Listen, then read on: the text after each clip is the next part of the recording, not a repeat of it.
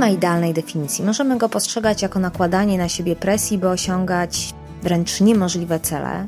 Poczucie własnej wartości w dużej mierze opieramy na tym, czy udaje nam się spełniać nierealne oczekiwania. I uwaga, liczą się tylko te zadania, które są wykonane w 100%. Porażką jest całe kontinuum od 0 do 99. I dodatkowy komponent to, że pomimo bardzo wysokich kosztów emocjonalnych robimy to dalej. O czym mówimy? Cytując Brené Brown, perfekcjonizm to autodestrukcyjny i uzależniający system przekonań, który napędza tę podstawową myśl. Jeśli wyglądam perfekcyjnie i robię wszystko perfekcyjnie, mogę uniknąć lub zminimalizować bolesne uczucia wstydu, osądu i winy. Wysokie standardy stają się problemem, kiedy są nierealistyczne, a próby ich osiągnięcia pogarszają nasz stan lub stan innych osób.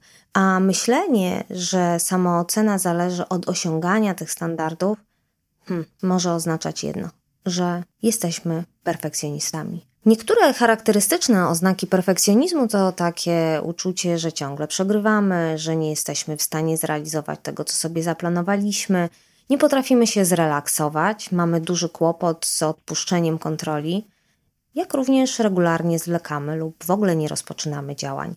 Perfekcjonizm, jak sobie możecie wyobrazić, może stać się problemem w niemal każdej dziedzinie życia, takiej jak praca, studia, relacja. Może też dotyczyć naszego wyglądu czy nawyków żywieniowych. Jak widzisz, a właściwie jak słyszysz, perfekcjoniści są tak zajęci osiąganiem wyśrubowanych standardów, że angażują się w zachowania, które oni uważają za niezbędne, a które często innym wydają się przesadne. Czyli nadmierna kontrola, nadmierna organizacja, poprawianie innych lub y, unikanie porażki, czyli wycofywanie się z działań lub ich nierozpoczynanie. I chociaż dążą do perfekcji, często dręczy ich poczucie nieadekwatności, niepewności, bardzo dużo cierpią, mają olbrzymie trudności w rozpoznawaniu, w przetwarzaniu i w regulowaniu bolesnych emocji. Zostało też dobrze udokumentowane, że ich perfekcjonistyczne cechy często się łączą ze sztywnymi wzorcami myślenia, a to wpływa na wiele problemów ze zdrowiem psychicznym.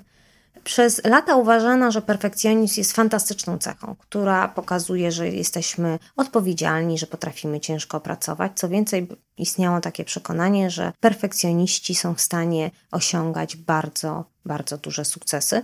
Badania tego nie pokazują. Bardzo ładnie wyjaśniał psycholog dr Telben Shahar z Uniwersytetu Harvard, że jeżeli weźmiemy dwie osoby, jedna będzie perfekcjonistą, a druga nie będzie perfekcjonistą, to one mogą osiągnąć identyczny cel przy tym samym poziomie ambicji i motywacji. Jaka jest różnica? Kluczowa różnica polega na tym, jak każda z nich postrzega proces dojścia do celu. Nikt z nas tak naprawdę nie lubi przeszkód, Perfekcjonista ma nierealistyczne takie podejście, że ta droga powinna być prosta, że nie powinny towarzyszyć jej ani przeszkody, a już absolutnie nie powinien popełniać błędów. W związku z tym, jak sobie możecie wyobrazić, no jest to mało realistyczne, żeby się nie pojawiły żadne przeszkody nigdy.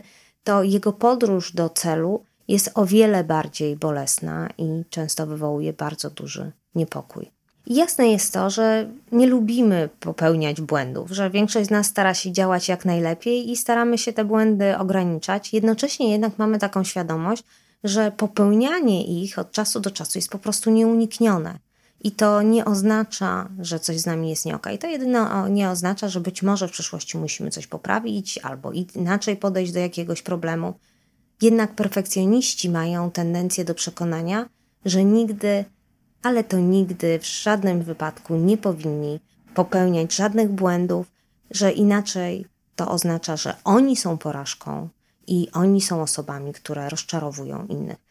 Często w związku z tym, jak możecie się przekonać, towarzyszą im, a właściwie stosują nieprzydatne style myślenia.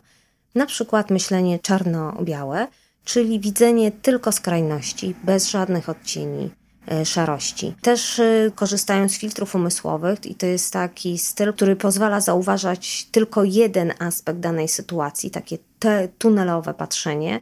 No i niestety zazwyczaj wtedy myślenie skupia się na negatywach. Często stosują sformułowania powinienem, muszę, e, stawiając przed sobą nieracjonalne wymagania, generalizują, mówiąc każdy, nigdy, zawsze, Mają też pochopne wnioskowanie, inaczej e, nazywane czytaniem w myślach, czyli mają poczucie, że oni wiedzą, co dana osoba myśli na ich temat. Co jeszcze? Katastrofizacja. Pojawia się w momencie, kiedy wyolbrzymiają sytuację i postrzegają ją jako tragiczną, okropną, obezwładniającą. I jeszcze jeden styl to wyolbrzymianie i minimalizowanie czyli wyolbrzymiają zalety innych ludzi i minimalizują własne, natomiast to nie, każdy, nie każdy perfekcjonista zrobi i za chwilę już powiem, jakie są rodzaje perfekcjonizmu. Czyli jasno widać, że tak naprawdę bycie perfekcjonistami łączy się z bardzo dużym stresem, z bardzo dużą niepewnością, co potwierdza zresztą metaanaliza 284 badań, którą przeprowadzono w 2016 roku i ona wykazała, że wysoki poziom perfekcjonizmu był skorelowany z depresją, z lękiem, zaburzeniami odżywiania, z celowym samookaleczaniem, e, z OCD, a ciągły stres związany z tym dążeniem do bycia idealnymi powodował zmęczenie, bardzo duży niepokój, bóle głowy czy bezsenność. I zanim opowiem jak możemy sobie poradzić z perfekcjonizmem, to jeszcze kilka słów na, te, na temat tego, jakie rodzaje perfekcjonizmu tak naprawdę istnieją. Badania zidentyfikowały, badania przeprowadzone przez Hewita i Fleta w 90. latach zidentyfikowały trzy rodzaje perfekcjonizmu, które niekorzystnie wpływają na życie człowieka. Pierwszy to jest perfekcjonizm zorientowany na siebie. To jest y, orientacja na samego siebie, ona zakłada istnienie, istnienie bardzo wysokich standardów, ciągłe ocenianie samego siebie, cenzurowanie własnego zachowania i taki bardzo wyraźny motyw dążenia do bycia nieskazitelnym, dążenia do bycia idealnym. To są osoby, które chcą być doskonałe, chcą być bezbłędne, jak sami możecie sobie wyobrazić, są bardzo, bardzo samokrytyczne. Drugi rodzaj to jest perfekcjonizm skierowany na innych. To są osoby, które mają nierealistyczne standardy wobec y, innych osób, oczekują od nich doskonałości. To jest rodzaj perfekcjonizmu, który prowadzi do bardzo wielu problemów, zarówno w związkach, jak i w innych relacjach ponieważ takie osoby są stale i nadmiernie krytyczne wobec zachowań innych. I to, co też y, mówią naukowcy, że często e, są to osoby z tak zwanej ciemnej triady, czyli mają cechy osobowości, na które składa się na przykład narcyzm, makiawelizm lub psychopatia. Jest e, jeszcze trzeci rodzaj perfekcjonizmu, jest to e, perfekcjonizm przypisany społecznie. Takie osoby wierzą, że będą doceniane przez innych tylko w sytuacji, kiedy będą doskonałe i mają często poczucie beznadziei, bezradności, ponieważ towarzyszy im ogromny lęk i obawa, że inni ocenią ich jako wadliwych lub niekompetentnych. Przeprowadzono też badanie 40 tysięcy studentów college'ów z Wielkiej Brytanii, Stanów Zjednoczonych i Kanady, którzy studiowali w latach 89-2016. Okazało się, że ten rodzaj perfekcjonizmu wzrastał dwukrotnie szybciej niż perfekcjonizm zorientowany na siebie i na innych. To, co jest e, niedobrego, to, że ta forma perfekcjonizmu wykazuje największy związek z wieloma problemami ze zdrowiem psychicznym, takim jak lęki, depresja, fobia, samookaleczania, myśli samobójcze i niestety samobójstwa. Naukowcy podejrzewają, że to, co też obserwujemy, że jest wzrost depresji e, wśród młodych ludzi na całym świecie, może być powiązane z tym, że właśnie są to osoby, które uważają, że powinny spełniać oczekiwania innych osób. No właśnie, to czy da się przezwyciężyć perfekcjonizm? Co możemy zrobić w takiej sytuacji? Po pierwsze, nauczcie się rozpoznawać, czy w ogóle Was to dotyczy. Jak można to zrobić? Trzy krótkie pytania. Sprawdźcie, jaką e, ilość czasu potrzebujecie na wykonanie zadania i czy to jest adekwatne, czy zbyt długie. Możecie porównać z innymi osobami, które przygotowują się do tego samego. Druga sprawa to, czy podczas przygotowywania się do zadania czujecie radość, ciekawość, czy czujecie napięcie, przygnębienie lub frustrację. I trzecia sprawa, jak często sobie mówicie, że nie jesteście w stanie osiągnąć swoich standardów, lub jak często słyszycie od innych, żebyście wyluzowali, że naprawdę nie musicie się tak napinać. Co możecie zrobić dalej? Po pierwsze, włączcie realistyczne myślenie. Jeżeli jesteście wobec siebie bardzo krytyczni, to spróbujcie zastąpić monolog samokrytyczny na bardziej realistyczne myśli. Czyli dobrym pomysłem będzie takie regularne ćwiczenie pomocne y, stwierdzeń. nawet jeżeli nie uwierzycie w nie od razu, to w którymś momencie jest duża szansa, że kliknie. I takie stwierdzenia to na przykład nikt nie jest idealny, każdy z nas ma prawo do popełniania błędów, ponieważ to oznacza, że jesteśmy po prostu ludźmi. Niektóre z przykładów to nikt nie jest idealny, wszyscy jesteśmy ludźmi, każdy z nas stara się najlepiej jak może w danym y, momencie.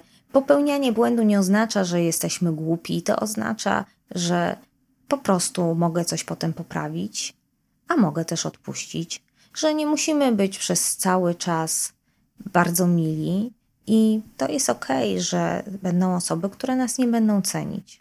Kolejny taki sposób y, to jeżeli towarzyszy Wam takie grzęźnięcie w szczegółach i spędzacie mnóstwo czasu zamartwiając się drobnymi rzeczami, to są takie cztery pomocne pytania.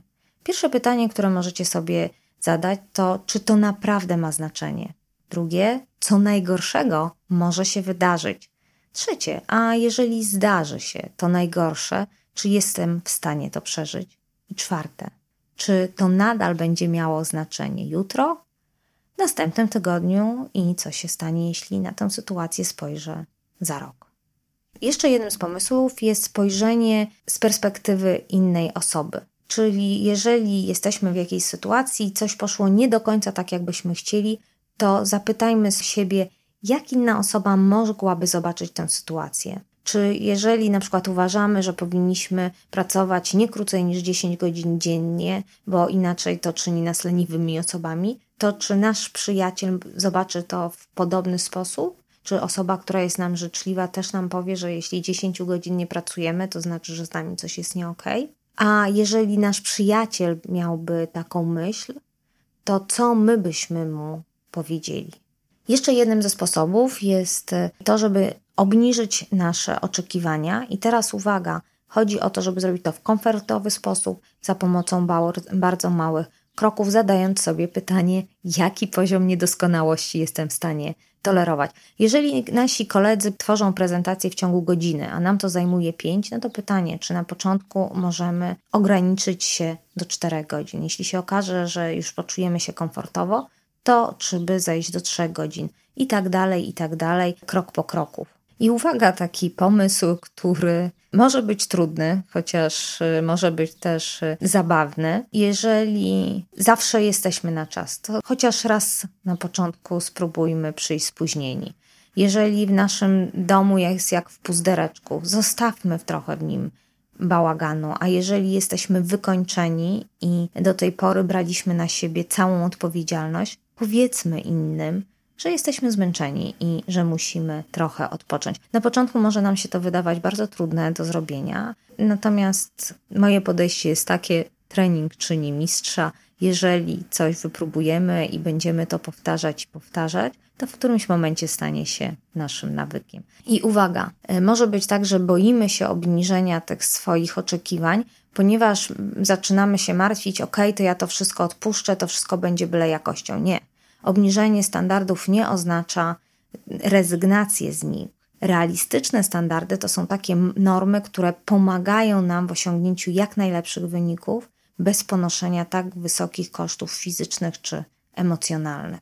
Może to jest dobry moment, żeby się zastanowić i pochylić na tym, z jakimi kosztami wiąże się to, że zawieszamy sobie tak bardzo, bardzo wysoko poprzeczkę na co mielibyśmy czas, gdybyśmy ją trochę obniżyli? Czy mielibyśmy czas na to, żeby spędzić czas z przyjaciółmi, żeby pobyć trochę z rodziną, żeby zrobić tak naprawdę coś dla siebie?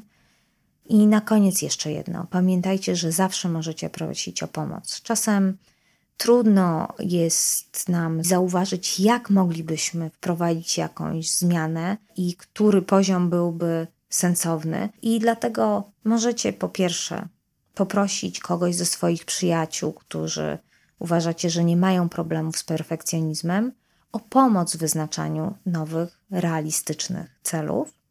Możecie też skorzystać z pomocy psychologa albo terapeuty. Jeżeli zauważasz, że jesteś perfekcjonistą, przyjrzyj się temu i znajdź sposób, żeby trochę zdjąć siebie tego napięcia, żeby zdjąć trochę z siebie tego cierpienia, tego przymusu działania, tego przeglądania się albo w oczach innych i oceniania się bardzo krytycznie, albo dokręcania sobie śruby. I to już koniec naszego dzisiejszego spotkania. Pozwólcie, że zakończę cytatem Brené Brown. Perfekcjonizm jest autodestrukcyjny po prostu dlatego, że nie ma czegoś takiego jak doskonałość. Doskonałość jest nieosiągalnym celem. Dodatkowo perfekcjonizm to bardziej percepcja. Chcemy być postrzegani jako idealni, co znowu jest nieosiągalne, bo nie ma sposobu na kontrolowanie czyjejś percepcji niezależnie od tego, ile czasu i energii poświęcimy na próby. Życzę Wam wszystkiego dobrego i zapraszam Was do kolejnych odcinków.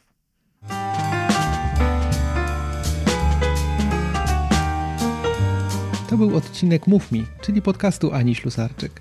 Jeśli Ci się podobało, opowiedz o nas przynajmniej jednej osobie. Jeśli masz dla nas wskazówki, napisz. Link znajdziesz w opisie odcinka. Zapraszamy w przyszłym tygodniu i dziękujemy za Twój czas.